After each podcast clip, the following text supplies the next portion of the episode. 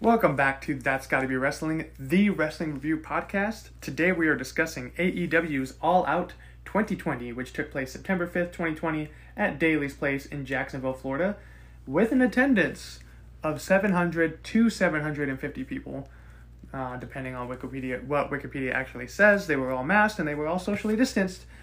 I am Tommy, your co-host. With me, as always, is Olivia. yes, and we are here, as I said, discussing All Out 2020. And this is, Olivia, our 37th review, which That's means wild. we officially have more reviews than there are WrestleManias. It's pretty cool. And 37 is the number of dicks that Dante's girlfriend sucked in Clerks. So, 37. 37. It's a big, big number. Yeah. So, anyway, how are You you? know, mind the year milestone that we're closely approaching. 37 is going to be the number. 37 is a big number in my life. Okay. So, as I said, we're discussing All Out 2020. And we are, of course, as always, going to get into some news. So, Olivia, let's hit Yeah, us with absolutely. So we got one piece of AEW news today. So uh, it was announced this last week that Brandi and Cody Rhodes landed their own reality TV show. Um, it was announced that the Rhodes would be duo would be starring in their own reality TV series titled Rhodes to the Top, which. Didn't take them long to think of that name. No kidding. I feel like that's like the first one they came up with, and they were like, ah, that's good. Let's go with that. Um, and the premiere date has yet to be announced. However, the show is currently in the works. You know, if, if they get divorced or anything, they can call it Rocky Roads. Fair. I like that. and that's my thoughts on that. As- Awesome. I mean, fuck, dude. Like, I like Cody Rhodes and Brandi as a person, as people. Um, I think that the company that they created, um, from not being huge stars in WWE, is pretty impressive. Of course, they had some help with that, but I mean, listen. I'll sit there and watch Total Divas, but I make fun of the entire thing because it is so garbage yeah. that like none of it is really true or makes any sense and especially if you're not a if you're not a wrestling fan you look at that show and be like oh my god this is totally cool what they do but if you're a wrestling fan like us you're like that's not how that happens they're just literally intercutting Exactly. moments that have nothing to do with each other and i For feel like that's what this is going to be as well And I think, well, I think that they're trying to go for like a Miz and Mrs. Uh, type of show, and I gotta be honest with you, nobody is funnier than that duo. i mean you have to have the charisma to be the miz and Maryse and uh, they aren't Yeah. Like, so, um, I can't think of two more boring people to make a reality show out of. I gotta tell you that I think the pimples on my ass are uh, more charismatic than those two. maybe if it was like a reality show with say like qt marshall and brandon cutler might be more boring but I don't know. So, not too excited no. about this. would not be tuning in. But anyways, uh, on to our opening question. So I have to preface, while we don't normally want to include discussions of WWE in our AEW shows, uh, we have to discuss the developing news with WWE content on Peacock. So for those that don't know, this last week this last week, Peacock announced that there will not be the full content library that the network had, but also that it will be removing explicit or offensive material from this content that they're going to be having on their platform. So, Tommy, I gotta ask, with this pro- approach that Peacock is taking, why do you think that they are choosing to remove this content? And what do you think that the future holds for WWE's archived content? This is garbage. Absolutely garbage. And here's the reason why. Because if you can't get all the content on there, then what was the point of buying the WWE network? Right. That just makes no sense to me because, yes, it's fantastic to watch live pay per views on there. I'd say that is the tied for the biggest reason people had it. But the biggest reason people had it was also to go back and watch the pay per views or the Raws or the Nitros or the ECWs from past, from the 80s, from the 90s, from the 2000s that we all wanted to relive and you can't really do until the network became a thing. And if you're not going to include all that on there, then why why even buy why even have a standalone thing? Maybe say, "Hey, you can watch all the new content and the current pay-per-views on Peacock and you can still have your old stuff on the WWE network." While that's annoying and I'd have to pay more money to have both, that would have been fine. But you need to keep that old content on there. And speaking of the content being censored or just completely removed, this is a terrible idea. Now, I understand the stuff that they've already said they've removed makes I get that I know it's offensive. I totally agree that it's offensive and it doesn't have a place in today's society, such as Roddy Piper being in blackface or Vince McMahon saying the N word at Survivor Series 2005. But what worries me is they're already saying that some Peacock interns essentially are going through, I think they said like 70,000 hours of WWE, WCW, ECW stuff and removing content that might be offensive. Now, the problem becomes what is offensive to one person is not always offensive to another, and vice versa. Yes, racial stereotypes, homosexuality, sexism, they're all fucking terrible. But what happens when they keep in Vince McMahon pinning God at Backlash 2006? Where's the stop? Where's the line of who that offends and who it doesn't offend? Now, Disney, who is well known for incredible racism, instead of removing things from their movie, now they they remove like an ass crack from the movie Splash, totally fine. It's just an ass crack. Like if you're getting excited over that, you've got deeper problems. But Disney decided instead we're gonna put this little blurb at the beginning, the first 20 seconds of every movie, and I'm gonna read that real quick. This program includes negative depictions and or mistreatment of people or cultures. These stereotypes were wrong then and are wrong now. Rather than remove this content, that's the important one, we want to acknowledge its harmful impact, learn from it, and spark conversation to create a more inclusive future together. Disney is committed to creating stories with inspirational and aspirational themes that reflect the rich diversity of the human experience around the globe. To learn more, blah, blah, blah. And then it says your video will start in how many seconds.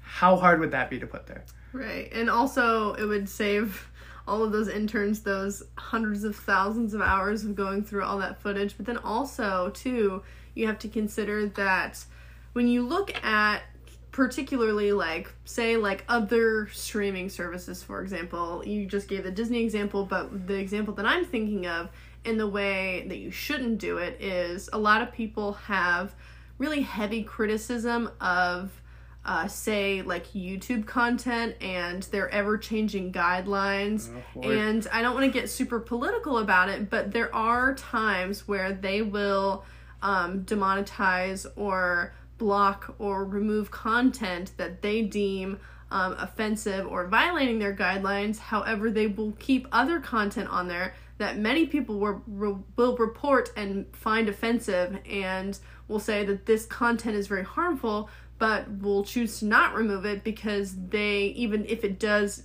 technically violate their guidelines, um, they just don't want to remove it for whatever reason.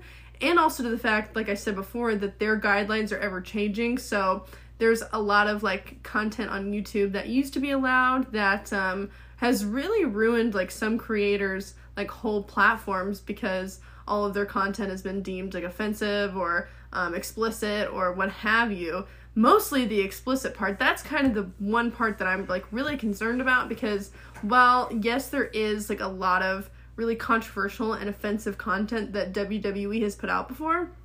I think we need to really draw the line when it comes to removing explicit content um, because while some people may find like certain language offensive um, or certain, certain nudity offensive, uh, you have to consider that this content is not created for all viewership, and I think that it's really sort of elementary to think that little little children are going to be able to like watch all of this content and i think that this sort of falls into the category of just letting the internet not only entertain but like raise your children and i think it's all too common today to stick an ipad in your kids hands and to just let them have just sort of this free reign on any sort of streaming platform internet what have you and this is coming from somebody who i'm a very elder gen z person and I had total full free reign on the internet. However, my parents were very careful to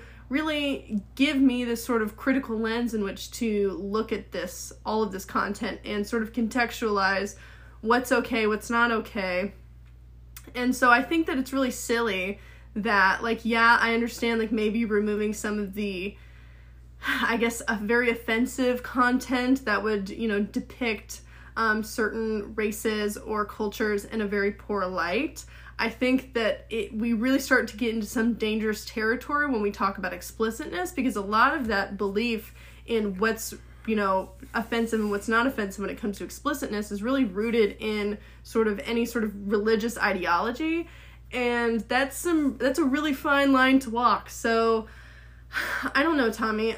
We've had a lot of discussions about like what we're going to do about being able to access um, not even just like the content that like obviously they're very heavily editing um, but then also all that content that they're just not uploading onto their platform for whatever Mm-hmm. reason This was one of the biggest mis. I mean, it's already a misfire. It's been on there for what, three weeks, and it's just already terrible. It's the, a hu- the hub complete is failure. horrible. The finding anything is terrible, and all this news is just pissing people off to the point where people who signed up for the Peacock to get the network are just going to go ahead and cancel it because we're all smart enough to know how a VPN works. exactly And what's Peacock going to do then? Be like, oh, all these millions of people we were going to bring in. No, because you've just immediately went and pissed off your entire ruined it. And seeing, like, I grew up in the Attitude Era, which, granted, probably shouldn't have watched a lot of that.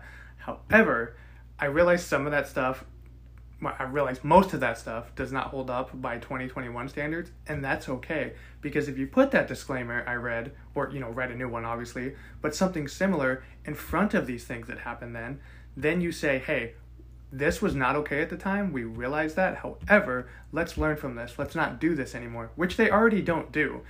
And I am under the fear that like the Raws that are going to appear or the pay per views that are going to, the Raws mostly that are going to appear on the Peacock now are going to be like 30 minutes long. And that's not an exaggeration.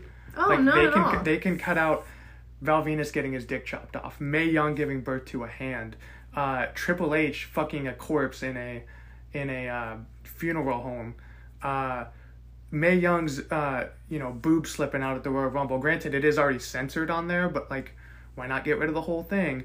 Um, Trish Stratus barking like a dog, and I realize again, all these things are terrible. But learn from that. Watch it and be like, ah, that's not good anymore. Let's never do that again, which we don't. And if you, what's the saying? Those who don't learn from history are doomed to repeat it. yeah That's what's, that's exactly what's going to happen. If you erase all these things, it's going to pretend like it never happened. Nazi Germany, do we just pretend that didn't happen?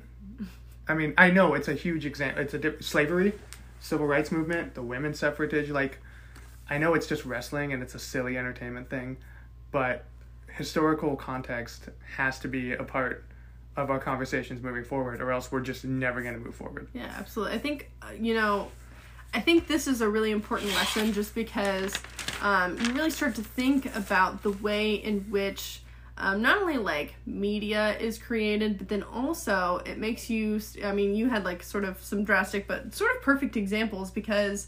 Um, if you start to sort of disinclude certain narratives from, you know, per se, like history books, for example, um, we already have like a very warped view of say like the civil rights movement for example because a lot of these history books choose to really sort of like whitewash it and to sort of disinclude a lot of narratives and a lot of stories and a lot of people um, that could change the contextualization of the ways in which the civil rights movement actually played out um, for example one of those things that a lot of people don't talk about um, like the Tuskegee like syphilis studies for example that's not something that i learned until i was in a junior in college.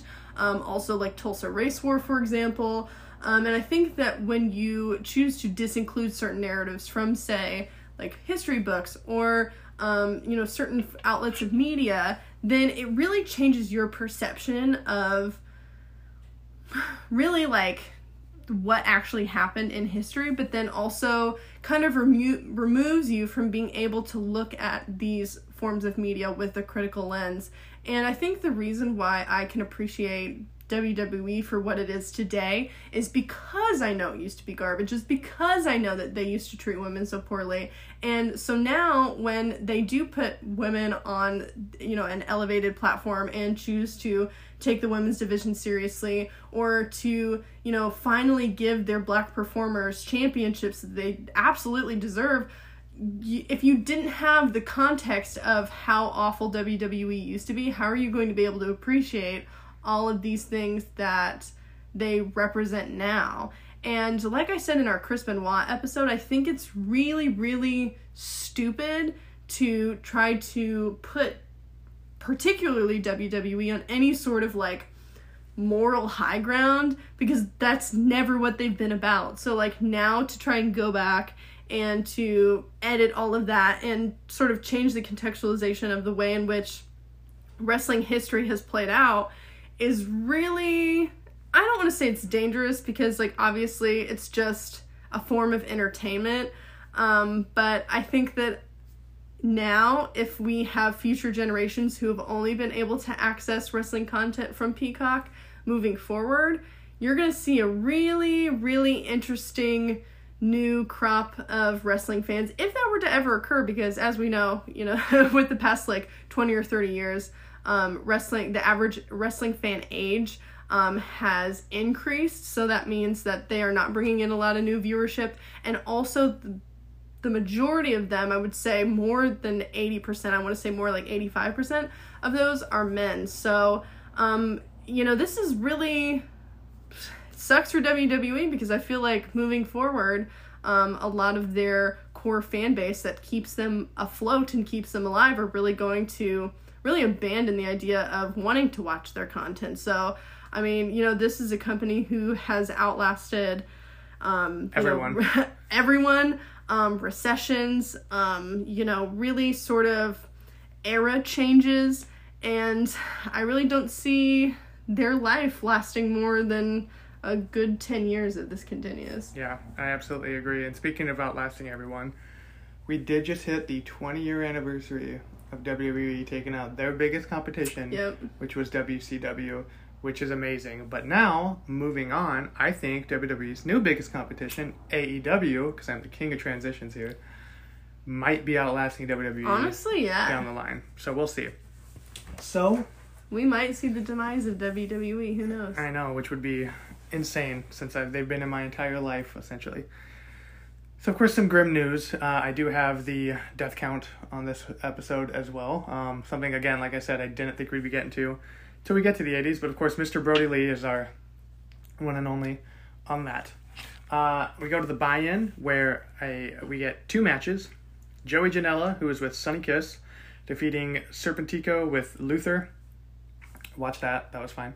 And then we have uh, Private Party defeating members of the Dark Order. Um, I believe it was John Silver and Alex Reynolds. So also a fine match. Moving on to our main card. Um, it starts right away with the tooth and nail match. Big Swole taking on Dr. Britt Baker, DMD. And this was a cinematic match that takes place in a dentist office. So Big Swole pulls up, enters the dentist office. Uh, she attacks Rebel right off the bat because Rebel is a uh, receptionist, uh, or Reba, as Britt Baker was calling her.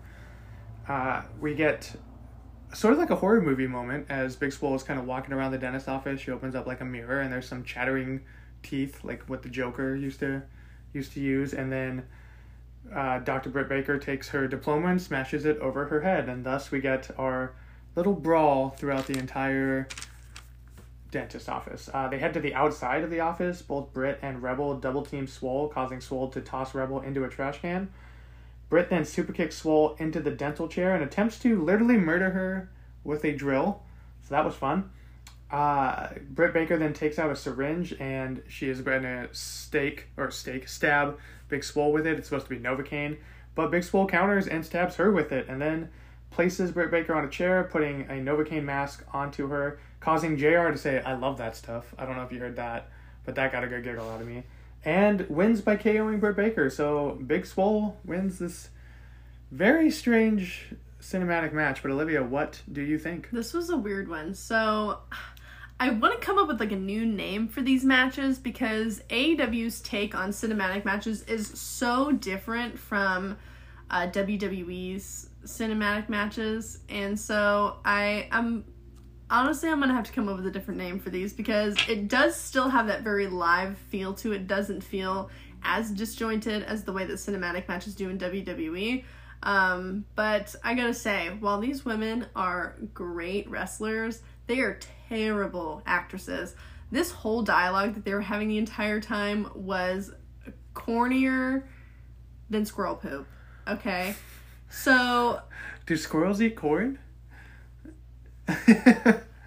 I think so. At least country squirrels. Country squirrels. so uh, this one was okay. It was uh, honestly like pretty short, so I don't have a ton of notes on this, but uh, I thought that the ending of it was a little um, creative, a little inventive, with um, Britt Baker being put out under the, I believe it was like some sort of anesthesia mask or something. Laughing gas. Uh, laughing gas, yeah. Um, but it was just kind of weird that like immediately after you know uh, Big Swole got the win, Britt just like jumps out of the chair. So Yeah. I'm like, okay, you kind of like ruined the whole like Knocking you out with the you gas. got going. Uh, so I gave this a two out of five because it was just a very average cinematic match. But uh, I do have to say, bonus points for location creativity. You know, as somebody who started watching AW once they, um, you know, started and kind of founded. Britt Baker was definitely one of their first stars, I would say. And I always thought that, like, the including, I mean, it's like really cool that she's also a dentist, and uh, I think that it's really inventive that they've been able to like keep up her whole like persona of also like I'm a wrestler, but I'm also a dentist. So that's that's fun, right? Yeah. Do you know she's only the only person to appear on WWE TV while being signed with AEW? I do know that. Yeah. So, because she's dating Adam Cole, if no Yeah. one knows. Um, I know you know, but our whole like seven listeners might not know. So, uh, thanks for listening, guys. Yeah, I gave it a two out of five as well. This was just, it was there was nothing but punches and kicks and like one neck breaker on the floor. Yeah. So I mean, it was whatever. I did get a good kick out of uh, Britt Baker constantly yelling Reba, which if you don't know the story behind that, Rebel is her lackey essentially, whose name is Rebel, but Britt Baker cares so little about her that she keeps calling her Reba. That's why she goes by Rebel, not Reba. So that was pretty much like the highlight of it. Um, the syringe in the leg kind of freaked me out. I know that it was empty, but I mean, still, it's a needle going in someone's leg, and that's gross. yeah. So, yes, it was just whatever. This was not a great start to the pay per view. No, I just also I thought it was just a little strange that they decided to start the show with this one. Normally, I would think that like not that women's matches are bathroom break matches. I'm that's not what I'm saying. What I'm saying is is that usually you start out the show with like a real banger in the ring to get like the crowd excited. The very few people that were in the crowd at this point, you know, but you still want to get them hyped up, get them excited. And then like maybe it's like the third match into the show or like the match that occurs like right before um the the main event so that the crowd has some sort of time to just like chill and relax and like you know collect their thoughts and get excited again for then like the next match that's going to happen like right in front of them. I thought it was a little strange to choose to start out the show with this, but you know what? I'm not the one running the show, so Yep, that would be old Tony Khan. yeah. Yep, who I drunkenly asked to give me a job once. anyway, moving on to our second match. We have Jurassic Express, Luchasaurus, and Jungle Boy with Marko Stunt taking on Matt and Nick Jackson of the Young Bucks. This whole thing came about because we've got some tag team standings. The Young Bucks at this time were taking a little more of an aggressive attitude because they did this tournament. The winner would face the uh, tag champions later in the show. Young Bucks ended up getting elim- they were the first seed, ended up getting eliminated by the eighth seed Private Party in the first match, and so they've been a little more aggressive, and now they want to beat up on Jungle Boy and Luchasaurus and Marko Stunt, and they do end up super kicking Marko Stunt, literally about fifty feet across the way. So that was pretty fun. But Olivia, before we get started, these are your two favorite tag teams in AEW, right? So that was pretty exciting. And it is, yeah. So uh, super excited to see this one. Um, yes, but I will I will save my thoughts for after. Okay. Why I feel very contradictory uh, after watching this match. Okay, well, let me just get started by the play-by-play then. So Jurassic Express get the better of the Young Bucks early, topped off with a beautiful tail whip into a flatliner combo from the Jungle, Ju- Jungle Express, Jurassic Express. Sorry. Uh, we get a triple Northern Light suplex, which turns ugly as Matt attempts to suplex Jungle Boy over the top rope, but they get caught in the ropes, and I don't know which one of them got the worst of it, but they both like go neck first on the ropes, and then Matt tries to like flip himself over, but instead he's like, I can't do it. So Jungle Boy just hits the ground. Uh, Jungle Boy gets cut off from his partner for many minutes. He attempts a hot tag, but right as he's about to tag Luchasaurus, Nick catches him with a super kick at the last minute. Luchasaurus finally gets the hot tag after many more minutes. He's a house of fire, hitting tail whips, choke slams, and a standing moonsault on the brothers. Luchasaurus then launches his smaller opponent into Nick, who counters it into a power bomb and destroys Luchasaurus. I meant to say tag partner, not opponent. I don't know why I said that. Uh, then at this point, I already mentioned this. Matt absolutely murders Marko Stunt with a super kick, which was fantastic to see. Not because I don't like Marko Stunt, but he's wearing those stupid sun hats, and I can't stand those. And that got kicked right off his head, and I was very happy. Jurassic Express then break up a Meltzer driver and hit the extinction level event, but only get the two count. Luchasaurus then leaps over the ropes at the Young Bucks, but he misses. He goes right into the crowd and takes out a bunch of the wrestlers that are part of the crowd. While Luchasaurus is down on the outside, the Young Bucks hit Jungle Boy with a few super kicks and a BTE trigger to finish him off for the win. So apparently some contradictory feelings here. So what do you think? So first of all, I just want to say that I thought this match was an absolute banger. This was so exciting. I thought that you know, like you said, um, the Young Bucks were taking a more aggressive approach. I think that they definitely conveyed that in this match. Uh, especially like first of all, like kicking the head clean off Marko Stunt, but then also like poor Jungle Boy just really got the worst of it in this match. Like he got his ass kicked all around that ring.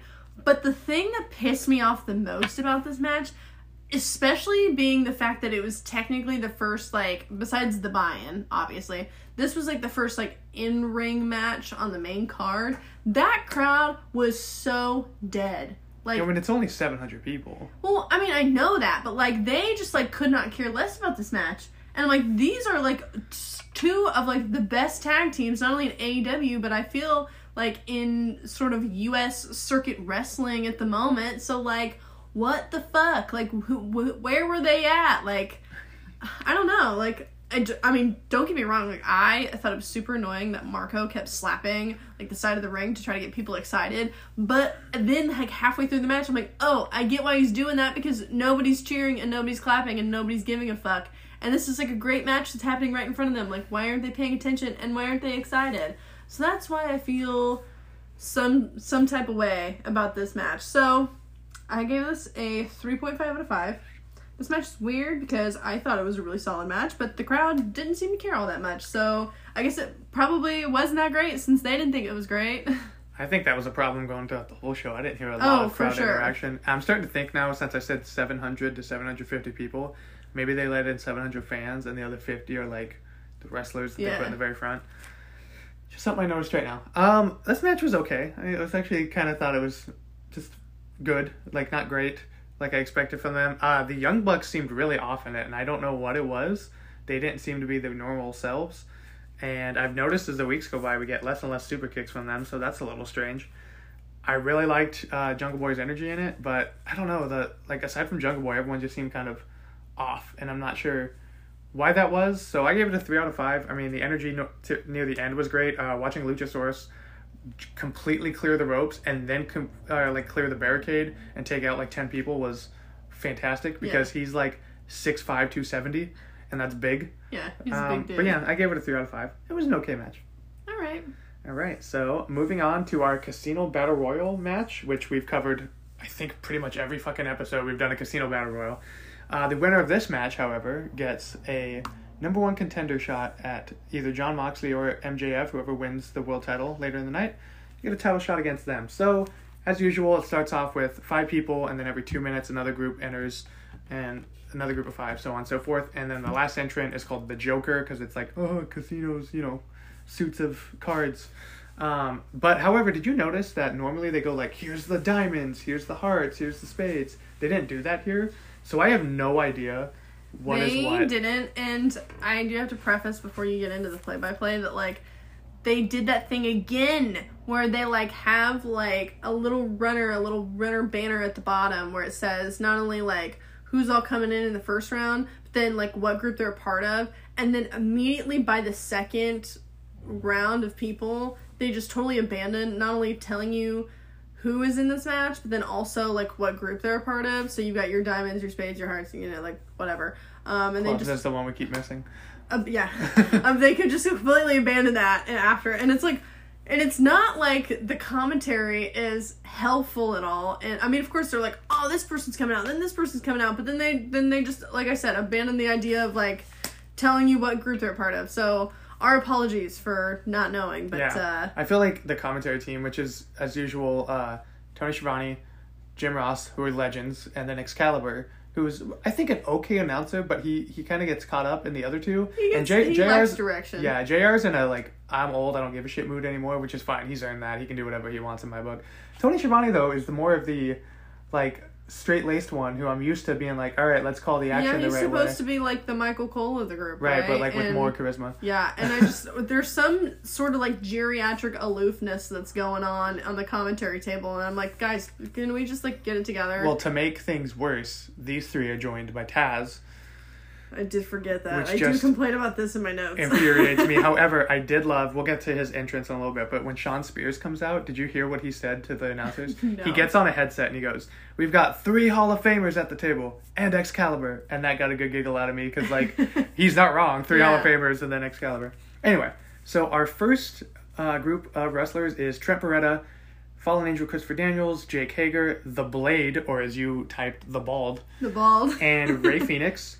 Uh, they, of course, wrestle around for a few minutes until the second group comes out, which is Frankie Kazarian, Will Hobbs, Chucky T, Santana, and Ortiz. A few people get eliminated. Christopher Daniels is like the first, which was Yeah. surprising. Uh, the Blade goes out. I'm pretty sure Chuck Taylor got eliminated, but then he was back in the ring later. Thank you. I noticed that. I was so confused. Yeah, because I was like, he went over the top ropes, didn't he? But instead, no, he was in the I'm match a little fairly later. certain I heard them even say that he was eliminated because I typed it out and then later he was back in the ring and I was like, "Uh, I think I was wrong about that. Yeah. Keep in mind with the uh, the second and third and fourth entrances, you'll hear like it's supposed to be one group and they're supposed to run down together like they've done in the And past. then they do. But they get their own separate entrances, which is hilarious. So on the third group, Billy Gunn gets in the ring, um, and then Penta El Zero Miedo gets in the ring, and then uh, Ricky Starks gets in the ring, and Brian Cage gets in the ring. That's four people.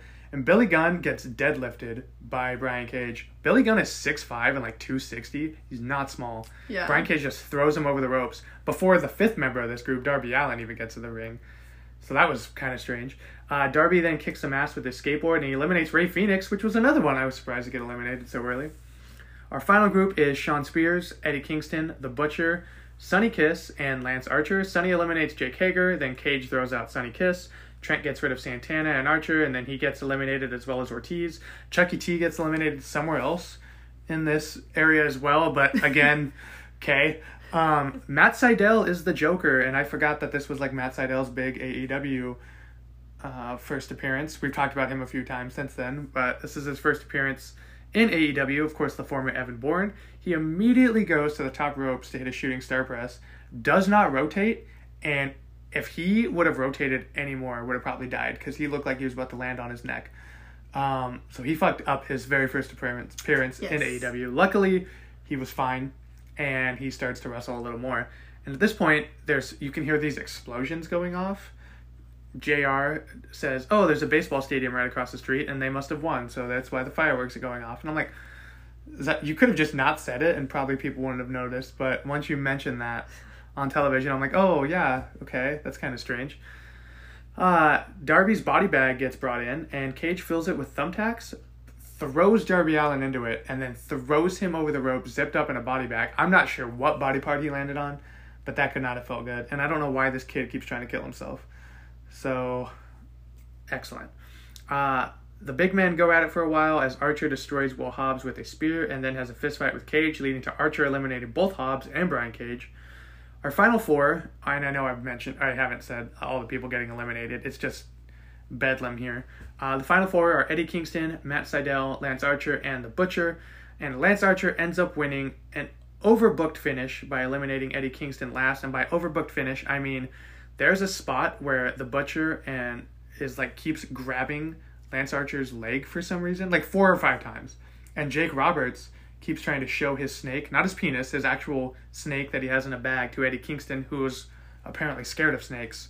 And this goes on for like 45 seconds. And I know you're thinking, like, that's not a long time. But when it's like, it literally looks like it's on a loop, like a time loop, and it just keeps like, I'm grabbing your leg, look at my snake, I'm grabbing your leg, look at my snake. Oh, thank God someone finally fucking got eliminated. But anyway, Lance Archer wins to get a world title shot down the line. So, Olivia, what do you think? This was a hot mess. like a whore in church hot mess. Okay. We don't have to call me out like that. so, like I said, I've already complained about the production issues that have plagued this match, And here's the thing, I lo- I mean, I love the creativity of the Casino Royale. Do we always need one like almost every pay-per-view? No, we don't. Also the fact that like towards the end this just becomes a tangled mess. The ending was overbooked and I think it was after like the third round of people like came in. I was like, there are just way too many people that are in the ring right now. Yeah. Like they're they none of them can literally do anything because there's way too many people in the ring. The only part about this match that I was like, holy shit, that's awesome, wow, uh, was when Darby Allin got yeeted out of the ring in the body bag full of thumbtacks. Like that was the most impressive part about this whole match. So yet again, here comes Darby having to like almost kill himself He's to like, like, "I'll save this the match." whole yeah to save the whole match. His poor little soul. Oh my god. Um. So. And Taz was super insufferable on commentary as always. So uh, yeah, I gave this one honestly. Now looking back at it, this is pretty generous. I wish I would have given it a, a lower rating. You can always change your rating. Perfect. Okay. I do that Um, constantly. I don't know if you always see me scribbling, but I'm always like, you know what? I'm gonna change this. So originally I gave it a 2.5 out of 5 because I was feeling generous, but I'm gonna lower this to a 1.5 out of 5 because other than the couple of wild stunts that happened, this match was very confused, crowded, and unorganized. Okay. Well, I gave it a 2.5 out of five. Um, it's hard to remember all the casino battle royals, but I think it's like the worst one. And like battle royals are always kind of fun. Like, oh, people just get thrown over the ropes, but they're always a mess. Even Royal Rumbles. So I just was like, this was fine. Um, some cool moments. Matt Sydal almost killed himself, literally. Yeah. So Darby Allin, I'm sure did. Um, he must be a cat. So Exactly. I just I just think to myself like when the ring is super crowded like that in like in this case a Royale match or like Rumble Royals and things of that nature just call it a Rumble Royal. or yeah, Royal um I just think to myself like th- I can't even watch anything that's happening because a there's like really nothing that's happening in the ring, but then also simultaneously there's like too much happening in the ring if that makes sense. No, it does. It absolutely does. so I am painstakingly trained to like watch Royal Rumbles like with a Hawkeye. But yeah, other battle royals, I'm just like I don't care. It's not important who gets eliminated in a certain order in a regular battle royal, like it is in a Royal Rumble. Right. So anyway, moving on to our fourth match, the Broken Rules match between Broken Matt Hardy taking on the Spanish Fly Sammy Guevara. Of course, this has been an ongoing feud with the Inner Circle, the Elite, and Matt Hardy. So that's why we get this match, for a lack of better term. So it starts. Matt Hardy is at TIA Field, um, which is where the Jaguars play. Little did we know, it's actually connected to Daily's place. So we found that out on this pay per view. Uh, Sammy then chases Hardy down with a golf cart, and that is the highlight of this match. And let me tell you why. Because they start to do some punches, which of course you're going to see in this. Oh, by the way, a broken rules match is just a last man standing match. Okay. So um, they're doing some punches and kicks. They get onto this scissor lift, and they are about to. They both go back first off of it. Now, what happens is the scissor lift goes up, I'd say, what, 10 feet, give or take? And they go through a table. Now, Sammy Guevara goes completely through the table, which is totally fine. Matt Hardy's hips and legs go through the ta- table, but his shoulders and back and head hit the concrete floor, and Aubrey Edwards just runs to his side right away. He's out. This isn't a joke. This isn't like, oh, he's knocked out because he he's he's knocked the fuck out. And she's like calling for a trainer. A trainer comes. Sammy Guevara's like, oh, get tell him to get up. And then she starts a count. And this is where I start to think Matt Hardy said in her ear, in a daze, in a concussed daze, because he did get a concussion, oh, I can keep going. And instead of being the authority like she needs to be, she was just like, okay, instead of saying, hey, we need to call this match. So, and I know that older wrestlers, especially, will be like, I can continue, because that's just the toughness they need to prove. He was irresponsible. She was irresponsible. Everyone was irresponsible here. Everyone involved. So the match does continue for some reason. They continue to punch each other. They get into uh, Daily's place. They climb a scaffold.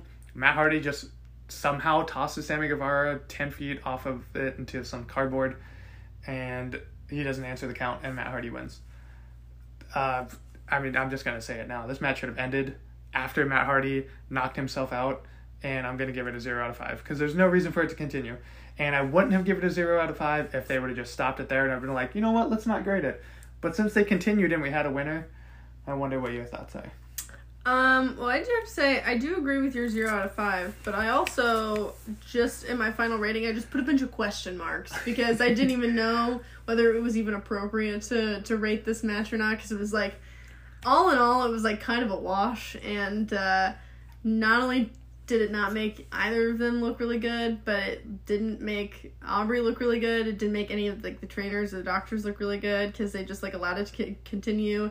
And apparently there was some sort of miscommunication going on between like the backstage production and then also like the commentary table because then all everybody on the commentary table was just like, we don't know what's going on, and then we're also equally as shocked as the rest of us when the match decided to continue because keep in mind they already rang the bell not once but like two different times like, to signify that this match was over and then it's for whatever reason just continued uh so i don't even know if you can even say that like matt hardy even won this match because they had already rung the bell Oh, Wikipedia says Matt. Hardy won the match. Well, I know that, and they, that's obviously what had resulted, you know, after they had like climbed the scaffolding, and then you know Sammy didn't answer the count. But like, what? What? How was that even like? I mean, I know it's like a last man standing match, so like it's kind of weird to like end it with just like that draw. But like, what? The bell already rang. Yeah, this is, I don't know. This was completely stupid on everyone's part, and it should just not have. Like unless wrestlers explicitly say like restart the match, restart the match, and then a ref comes in and is like we're restarting the match. Like you didn't restart the match. Like the match ended and neither of you won. So It's- like it amazes me that when there's like a really bad injury, um, like this, like I want to compare it to Sid Vicious jumping off the top rope and, but like breaking his leg in numerous places. So much so that his leg, his top part of his leg was straight and the bottom part of his leg was off to like the right. And they're just like, let's continue the match and kick the shit out of him while he's in fucking shock because his leg is shattered. And it's just like, let's continue the match. Why? Why? And I'm I'm pretty sure Matt Hardy's come off saying like that was his idea. Stupid idea. Um, there's a difference between the bumps that you used to take in the 90s where at least you're landing on something that's not giving you a concussion and knocking you out. But he went head first. Well, also yeah, and also you have to realize like it's much harder taking a bump at forty than it is at twenty. Yeah, I'm pretty sure he's like 47. Yeah, So exactly. he's almost 50. so. You're not what you used to be, man. Neither's your brother. You guys both need to just be Weirdly like. enough, I think not to interrupt you, but like I just did. You can interrupt me all you want. weirdly enough, I just like I think that a lot of times, like when they like, I mean, because this is not the first time that we've seen this happened before. You you um point out the example of Sid Vicious. The one that I immediately think of is um, two examples actually. So Nia Jax breaking Becky Lynch's face, and then they just continued that, which obviously, like you know, broken nose is a broken nose, but like you should have stopped all of that. But then also Brie Bella literally knocking out Liv Morgan, and they also continued that match. Like why why why did we continue that? And so what I think is is I think that they're so just used to their the people that they employ being such professionals and just I guess like sort of really underestimating like injuries that occur while they're wrestling mm-hmm. that like they hardly ever have to have these sort of situations in which it just needs to stop. And so I feel like they're so it's like almost like a school that didn't practice like the fire drills enough and then so like not everybody gets out of the school and like people die in the school fire like that i just feel like they're just so out of sync with like knowing what to do if something bad happens in the ring or like something bad happens during a match like we we need some better preparedness here Yeah. On the on the flip side, I remember I think this was our third episode when we did Worlds Collide 2020, the NXT NXT UK show. If you remember, Alexander Wolf gets knocked out like really early. Yes. And, and Bobby Fish is like, I should kick, I should not kick him again, and he stops, and Wolf just gets escorted out, and then the match continues. That's a smart way of doing yes it. And they did not do that here, so you're yeah, a lot gonna. of learning to do AEW. Yeah, exactly. So, anyway, moving on to a much better match. Our AEW Women's World Title match. Uh, Hikaru Shida, our Women's Champion, taking on Thunder Rosa, who is actually the NWA Women's Champion. Uh, she appeared on Dynamite. Thunder Rosa did challenge Shida to a match. Said, which we're gonna find out who the better champion is. Of course, it's gonna be Hikaru Shida to spoil the end of the match because AEW is not gonna let their champion lose to another champion. So anyway, uh, both women start to one up each other early, utilizing their respective countries' wrestling styles, and that's when I noticed, oh, this is cool. We're getting Japan versus Mexico, which is two of my personal favorite styles of wrestling because Chris Jericho, who's one of my favorite wrestlers, learned both of these before he learned Yes. anything else. So, well, I guess the Canadian way first, but his best stuff is in Japan and Mexico in his early career. Anyway, uh, both women head to the outside where Rosa just launches off a chair, knocking Shida into the barricade. And this is also where I started to notice that the barricade is not connected, so if anyone hits the barricade, it just fucking falls over. Yeah. Which I think was very funny and also probably pretty painful for anyone hitting it. Yeah. Because Kenny Omega hits it twice in his match later. Rosa uses her strength, tossing Shida around the ring and locking in a pendulum swing, and then pendulum swinging her right face first into the turnbuckle. Shida then fights back, hitting a massive jumping knee. Rosa then crushes Shida with a Death Valley driver onto the ring apron, which, of course, as we know, thanks to Michael Cole, hardest part of the ring. Uh, both women then counter a bit more offense near the end, leading to Shida hitting her lightning like knee strike and gets the pin to retain her championship. So, Olivia, what do we think? This match was awesome. Uh, you know, I for, it's fun to like review these shows now, uh, like pretty much almost a year later, and to see. Of course, now we know that Thunder Rosa is a regular on AEW, uh, but it's really, really cool to see both of these women just go at it head to head. They absolutely tore the house down. I think that Thunder Rosa looked really strong and is a really good precursor to what her, the rest of her career up until this day with AEW is going to look like. I mean, And she put on an early match of the year candidate just a week ago. So, Right, exactly. Uh, so I think that both of these women put on a super impressive show. I thought they looked really, really strong. This is clearly way better than the previous women's match that occurred on the show, which I have to say, we gotta celebrate though, good or bad. We've got two women's matches on the card, so like I can't complain too much. Like I'm pretty excited. and neither of them were buy-in matches. So. Exactly, exactly. So, um, I give this a four out of five because it is just absolute excellence. And when I watch matches like this, it just gets me so excited because I'm like, this is why I love women's wrestling. This is women's wrestling. Uh, I agree with you, it being a 4 out of 5. This was a cracking match. Um, the Mexican style versus the Japanese style meshed incredibly well here, and it was awesome to see uh, Thunder Rosa, of course, being one of the best from AAA, and Hikaru Shida being one of the best from Joshi, just really mixed well together. And Shida's still the women's champion. Thunder Rosa might be the new number one contender now. We'll see.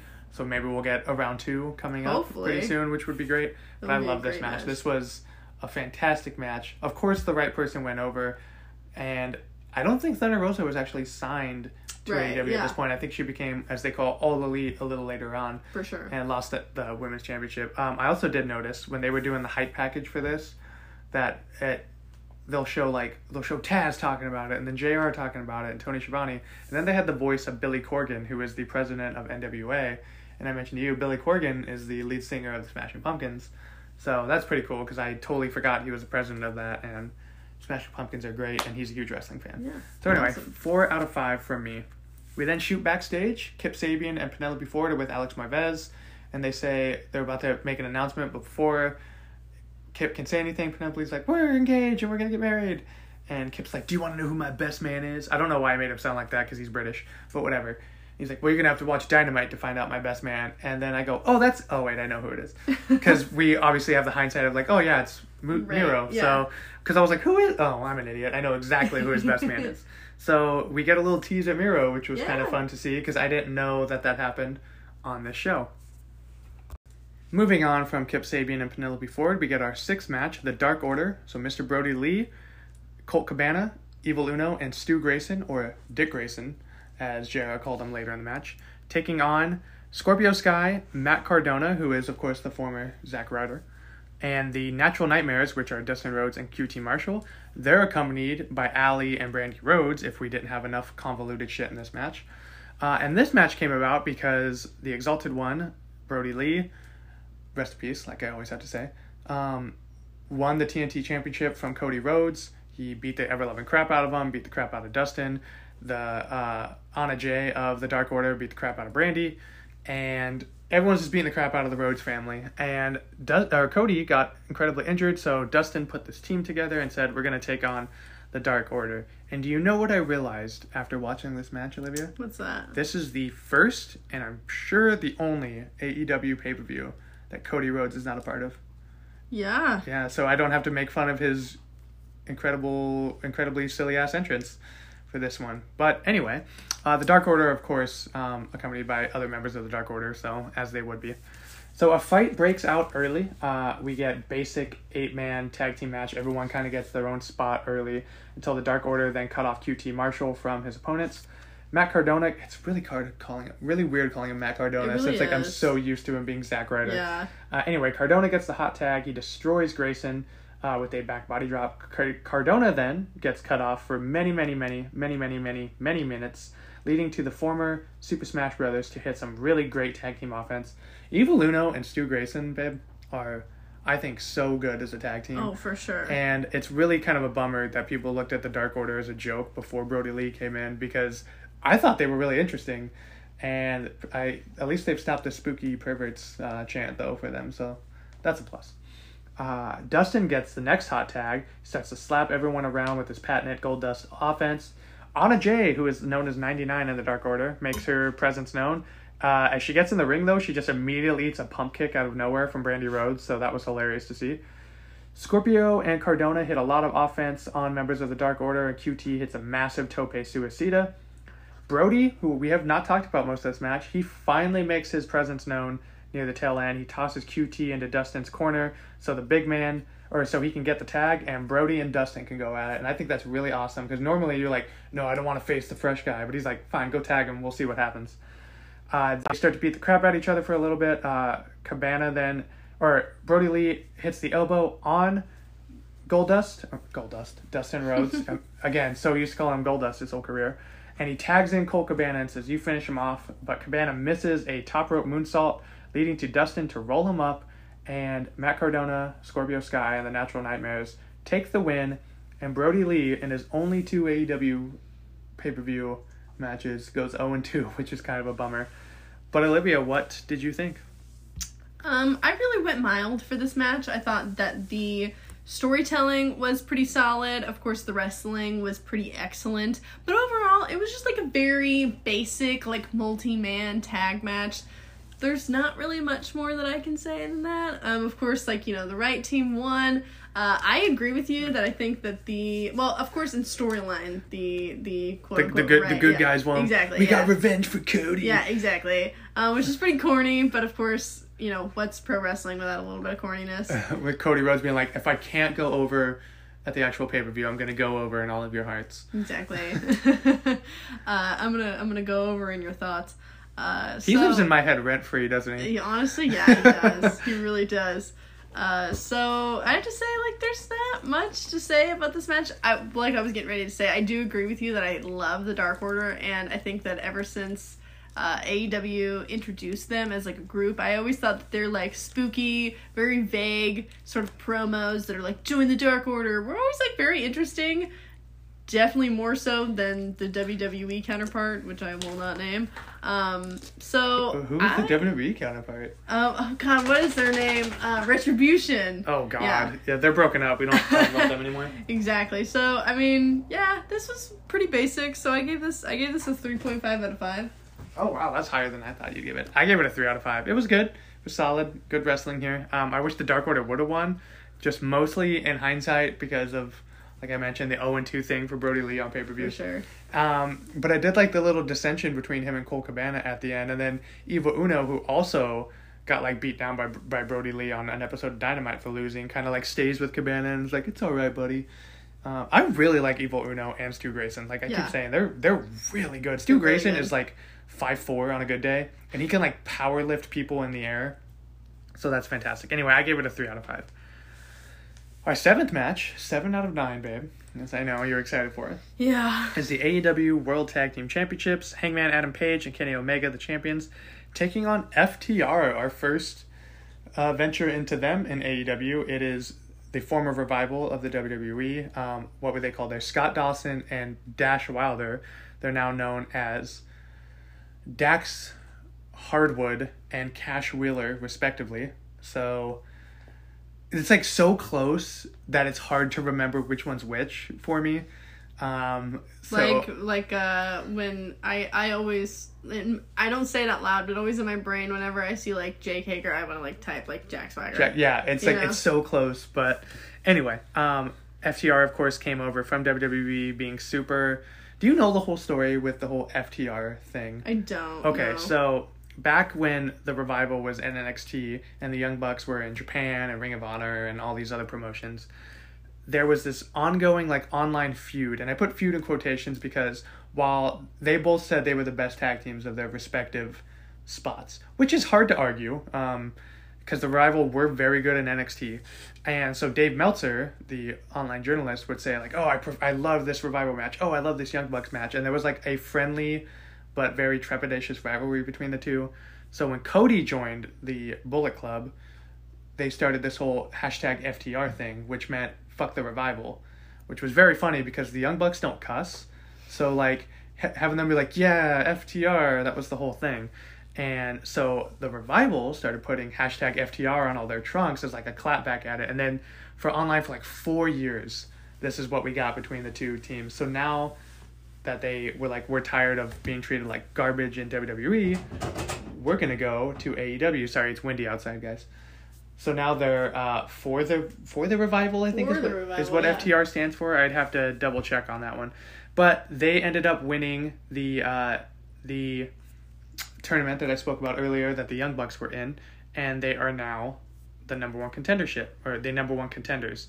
They're also known as old school tag team wrestling. They're supposed to be like Arn Anderson and Tully Blanchard, who was their manager of the Four Horsemen. While they do have similarities, they're not as good as Arn Anderson and Tully Blanchard of the Four Horsemen, but they are known for that kind of slowed down, quick tags, breaking off the ring halfway, and not letting you tag in your opponent sort of thing. Which I do like because Arn Anderson and Tully Blanchard are one of the best tag teams of all time. Anyway, there's dissension between the elite as well because the revival, I'm just gonna have to call him that, it's just easier.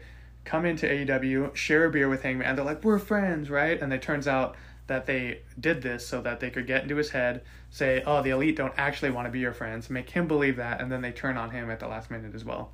So there is major dissension between Omega and Page early as they isolate Cash Wheeler from his partner. However, this doesn't last long as Page gets very, very, very boringly cut off from Omega for a long time. He comes back, however, with a great clothesline. Omega gets the tag and catches a flying Cash Wheeler with a dropkick right to the ribs. Page and Omega then rocks the double team moves on FTR, but frustrations occur between them both as they can only get two counts. Omega almost loses the titles out after getting superplexed and splashed by the challengers. Omega then gets. Uh, oh, also, this is where Excalibur calls the superplex a top rope superplex, which is just extra steps because a superplex is a top rope suplex. So, beside the point. Omega then gets cut off from Page for many minutes, getting his leg worked over by the heels, I guess. Omega is about to make a hot tag, but accidentally kicks his Dax into Page, knocking him off the apron. Of course, further dissension between the two. Uh, Page then murders Wheeler with a massive moonsault, fall away slam off the top rope. Uh, we get a V trigger mishap as Kenny Omega accidentally hits Adam Page. Uh, yes, Adam Page. I don't know why I was about to say Adam Cole. Uh, they then spike pile driver Adam Cole, Adam Cole, Adam Page twice. There's so many damn Adams and so many pages. So they spike pile driver Page twice, and FTR is your new AEW Tag Team Champions. As Adam Page gets up and says, I'm so sorry, I'm so sorry, Omega is about to hit him with a chair, it looks like, throws it down and just walks out on his partner. The Young Bucks are waiting for him, and he's like, let's get in the car and go. They, however, do not. And I think this is the start of Kenny Omega's slow, gradual heel turn back into the cleaner. But Olivia, what do you think? Again, this was one of those matches that I was like, oh, I'm pretty jazzed about this. It's always like exciting when there's a title change, which, as we know, in like this day and era of wrestling, like hardly ever happens. So, I don't again, I was so surprised. I just like really, I mean, of course, like you said at the beginning of the show, the crowd was really mild for like the whole show. Didn't really give a fuck. Um, but this one, I definitely noticed. I was like, how do you not get jazzed about like Adam Page and Kenny Omega and like you know even like the revival. Like why aren't you getting jazzed about this? Like this is fun and even like when there was a title change, like the crowd wasn't like woohoo, like this is exciting and unexpected. So yeah, again, I just felt like really conflicted. Uh, and I have to say, like, before I give my rating, let me just say this. Well, I Okay, all right. So, um, Rilo wants to let you know that he's also here by ripping ass while I'm talking, which is great. That's Thanks. my dog, everyone. Old zipper butt over there. So, anyways, what was I saying? Okay. Uh, yeah. Lost my train of thought. Uh, dog farts are very funny. But, anyways. We're live, folks. JR said something at the beginning of the match that was like, Kenny Omega and Adam Page are like one of the best tag teams on the whole roster.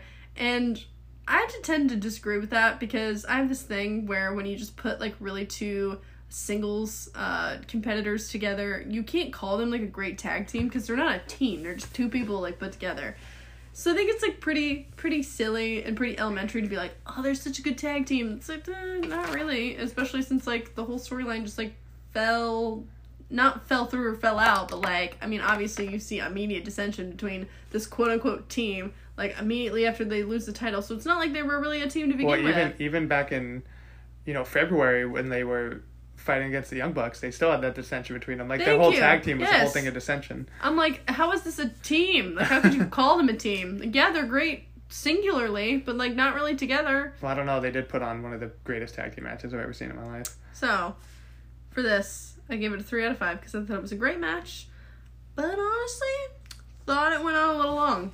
I thought this match was a little long. Okay. Um, while you were talking, I googled what FTR meant in AEW. It stands for Fear the Revolt, which Ah, okay. is not as good as Fuck the Revival, by the yeah, way. or but- for the revival. Yeah, so what? I guess they can't use revival technically. So, but I guess if you put for the revival, it's not. Some say it's not the same. yeah. Beside the uh, point, I agree with you that uh, three out of five was all this match got. Um, I am not the biggest fan of FTR. I think they're very good, but at the same time, it's just like unless they have that right opponent, just like so one dimensional. Yeah, I it's don't know like how you- else to describe you can't wrestle like Tully Blanchard and Arn Anderson did back in the day. You can get close, but it's just not the same. And I just I don't think they worked meshed well with Kenny Omega and Adam Page perfectly. I mean, they did at parts. I thought they're working over Kenny Omega's leg was super old school wrestling, and I like that. But other parts where they just like have Adam Page in a headlock for like two minutes, that's not you're not really working over a body part. So I gave it a three out of five. Um, it was pretty cool to see them come in and win the titles right off the bat because this sets up, of course, for their showdown with the Young Bucks, which was the match everyone's been hankering for for four or five years. So yeah, three out of five for this one. Moving on to our semi-main event. Olivia, do you want to say what this match is called? Yes, so this is a if if I get this right, uh triple M, so Mimosa Mayhem match. Yes, and this is between Le Champion. I guess he's not Le Champion anymore. The demo, the demo god Chris Jericho taking on freshly squeezed Orange Cassidy, and this has been at this point a 14 week feud, and I'd argue the best feud in AEW of 2020. Wow, that's, that's some that's some big words. Can you name one better? so at Fyter Fest 2020, which ended up being a uh, television dynamite program instead of a pay per view like it was supposed to, uh, Chris Jericho defeated Orange Cassidy in a match because Cassidy had annoyed Jericho so much that he was like, I'm just going to beat you up. And of course, the former champion is going to go over. The two then had a following matchup, which Orange Cassidy won, and through the following weeks, they had like debates online. Chris Jericho would constantly beat him or the best friends up, and Orange Cassidy would respond by coming through the crowd with the inner circle in the ring and pouring orange juice all over Chris Jericho. Now, Chris Jericho, in response, would start breaking champagne bottles over Orange Cassidy's head, hence the mimosa. Because what happens when you mix orange juice and champagne? You get a mimosa. So the rules of this match, which I think are just a little silly, not because of the mimosa part, but because they have on on the left and right of the ring two pools of mimosas on like this platform. And you can win by throwing your opponent and submerging them in the mimosa. That's the good part. The bad part is they also say you can win by pinfall or submission. why? Just have them go. In, you know they're going to go into the mimosa. Right. Just, Just, have that say be. that that's the stipulation in order to win. Yes. So this is the rubber match, if you will. So Cassidy immediately runs at Jericho, and he falls directly into a code breaker. Uh, both men head to the outside where the pool of mimosa is set up. Jericho throws a massive makeshift table at Orange Cassidy and then smacks him with a chair. Jericho then catches a flying Cassidy again, but instead he power bombs him. Instead of power bombing him into the pool, which you think you would do, he just power bombs him through the other makeshift table on the other side of the ring. Cassidy, who is on wobbly legs, avoids going into the mimosa pool for about the tenth time. I mean, Jericho just keeps hitting him, and he's like, "I'm about to fall in," but he doesn't. Jericho then locks in the walls of Jericho, and we get what I'm gonna call the mimosa throw. So he's got the walls of Jericho on him, and Orange Cassidy grabs this like cup that was on the table. He like, grabs it and fills part of it with the mimosa, and then as Jericho drags him back into the ring, he throws the mimosa into Jericho's face, because of course alcohol is gonna blind you. Jericho nearly powerbombs Cassidy into the vat again, but Cassidy counters, knocks Jericho into the pool after two orange punches, and wins the match. So I am just dying to know what you thought of this one. Uh, I thought that this was both fun and also a really good showing out for um, just the I don't know, like the many sides of Orange Cassidy. Because of course it's gonna be like sort of silly because you've got like this like really like random stipulation, which of course like correlates and relates to the two of them. So it's not like It's kind of like they were made for each other, though. It's amazing. Honestly, yeah, like the ring chemistry was perfect in this match, and it was like really cool to see Orange Cassidy like really kind of kick some ass there. You know, he like he I don't I don't know if you noticed, but we didn't get a single hand in the pocket or No. a single uh We of didn't. the of the sloth kicks. Like and he was Orange Cassidy on a mission. right, And yeah, in the in the um segment like the the hype package, even Trent Beretta and Chucky T are just like he's actually trying. This Yeah. is weird. We've I've never, seen him this like pissed before, off. Yeah, uh, and I thought like the ending was just hilarious. Like, of course, like he said, of course, one of them's gonna go be dunked into the, demo- in the into the mimosa pool for the win. Uh, so I gave this a three point five out of five because I have to say, brunches will never be the same. uh, I also gave it a 3.5 out of 5. And I'd say this wasn't a very good match. No, But I would say, knowing the storyline that led up to it for the 14 weeks, all of the shenanigans that both men pulled on each other, including their respective factions as well, the best friends and the inner circle, and the fact that just, oh, he's orange, he's freshly squeezed, and he has a little bit of the bubbly. They're just like a marriage of like how that is so perfect, For and it was completely accidental that that ended up happening. Yeah. And good on Jericho for yes, he beat Orange Cassidy in their first match, but then he put him over, and then he put him over in something this silly, and that just shows more to the credit of Chris Jericho than Orange Cassidy because he knows when there's something special. And I'm gonna kind of compare him to John Cena. I don't think Orange Cassidy is ever gonna be John Cena, but he saw something in John Cena and look like when he was not the John Cena we know now, and look at the John Cena we have now. So I mean, he sees something in Orange Cassidy, and he puts on a pretty fun match, stupid but fun, and 14 weeks of like gold television. If you can somehow go and watch like all of the the dynamite segments between these two and their respective teams, it is brilliant. So I gave it a 3.5 out of 5 as well. Just mostly for the lead up, but I did like seeing him get orange punch twice and just like back flopping into and he's like sitting there like into the in in the mimosa like oh, I lost and I'm so pissed. Um, but super fun stuff for this one. for sure. So our main event is the AEW World Championship. Our champion Jon Moxley taking on Maxwell Jacob Friedman, the challenger with Wardlow, and this has a little bit of a backstory to it, as most do. Uh, MJF is under the impression since he's never lost a match, the only match he's ever lost was a fatal four way match that he was not pinned in. So he's technically undefeated, wants a world title match, and he goads Jon Moxley into signing a contract where Moxley, if he uses the paradigm shift in this match, gets disqualified and loses the championship. As MJF makes his entrance, I got a massive belly laugh out of myself because someone had a sign that said MJF is an L7 weenie, and that is such a fucking good Sandlot burn that I just I loved every second of that. And honestly, he kind of is. So, good stuff here. Uh, MJF frustrates Moxley early, uh, refusing to engage his opponent. If he does, he usually backs out of the ring really quickly. Mox then outsmarts MJF, throwing him to the outside into the steel barricade. MJF then takes advantage by working over Moxley's left arm, wearing him down with rest holds, and whipping his arm into the turnbuckle. MJF uh, gets busted open as he gets slingshotted into the turnbuckle on the outside. I do believe this was the hard way um, because he was bleeding pretty heavily. I think he just hit his face too hard on the turnbuckle.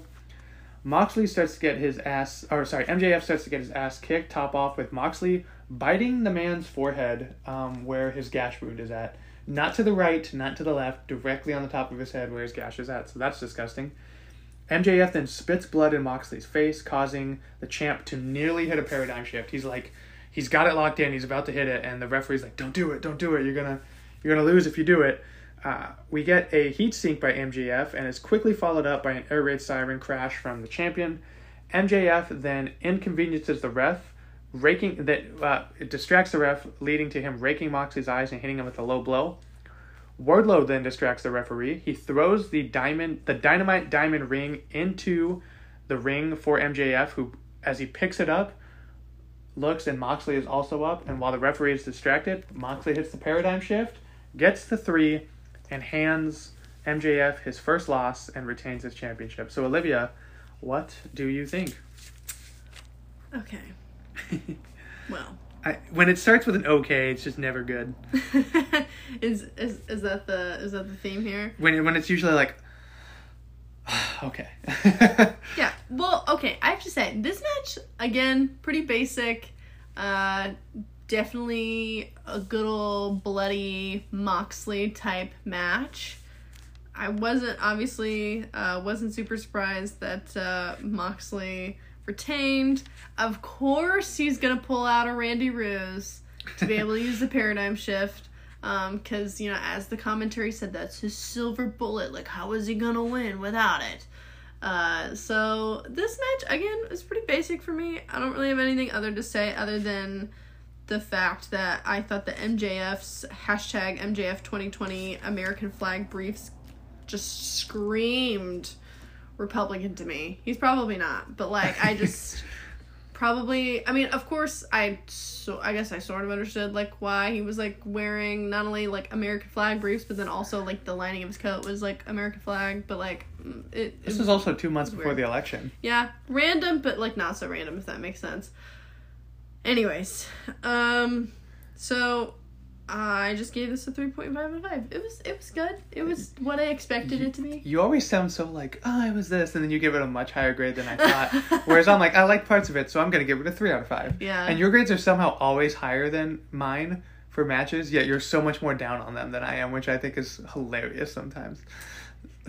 yes, but I also I heavily critique matches. I tend to give them the benefit of the doubt, but then it's like also like really really hard for me to give matches either like a 4.5 out of 5 or a 5 out of 5. I very, very rarely give matches that high of a rating. Well, well I gave this a 3 out of 5. I thought it was an okay match. Yeah. It's uh it's a typical Moxley thing. I did like him not being able to use the paradigm shift and then being like, haha, now I'm going to use it. Just kidding. Which reminds me of Stone Cold Steve Austin back in the day. Because right. I know he had a match where he couldn't use the stunner and then he had the opportunity to use the stunner. He's like, Tom's up, kid. I'm gonna use the stunner. That's my really bad Stone Cold. so uh, yeah, I mean, I thought this was very good. MJF played the fantastic heel that he is, while For Moxley sure. played the dastardly yet um, total like brawling badass that he is. So I think it worked out fine both of them, but not a great match, just a good solid match.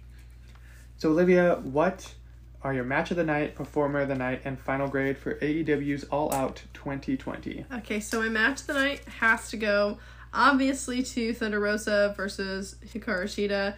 I thought that was definitely the strongest match in the card. My ladies represented, they showed out, it was great. Uh, my performer of the night, however, has to go to Darby Allin for being absolutely yeeted uh, in a bag full of push pins and then over the top rope. And he may or may not have landed on his face. We yeah, don't know. Who knows what angle he landed at. Um, so my final rating for the show is a 3 out of 5. While there were some great moments in the show, and while it is far from the worst wrestling I've ever seen, there was nothing on the show that particularly wowed me. Uh, it was it is both uh, fortunate and unfortunate that the AEW has set such a high standard of wrestling for me. And since this is a pay per view that took place last year, and we're obviously discussing it in retrospect, I can happily say that their product is not only greatly improved over the last two years, but I also know that it's gonna get way better as time goes on. So this is this is some good stuff. Not cream the crop, but definitely definitely a good show. Right. I agree. Um, I gave my match of the night to the same as you, Hikaru Shida and Thunder Rosa. It's an awesome match. Two awesome wrestlers who put on a great match together.